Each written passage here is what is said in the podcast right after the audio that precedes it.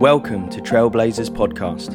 We're the youth of SGI UK, a socially engaged Buddhist movement, and we're sharing a daily podcast of hope, inspiration, and trailblazing spirit every day until the end of October.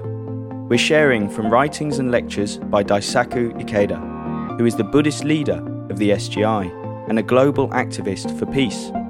You're welcome to join us daily, and please do share.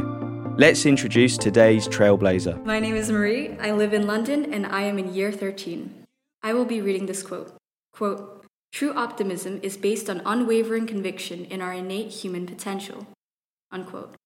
It is difficult to believe in our innate human potential. Thus, it is pivotal that we chant Nam Myoho Renge Kyo to summon the confidence to challenge the obstacles in our daily lives.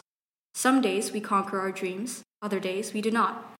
However, it is with an unwavering conviction in our potential that we continue to strive.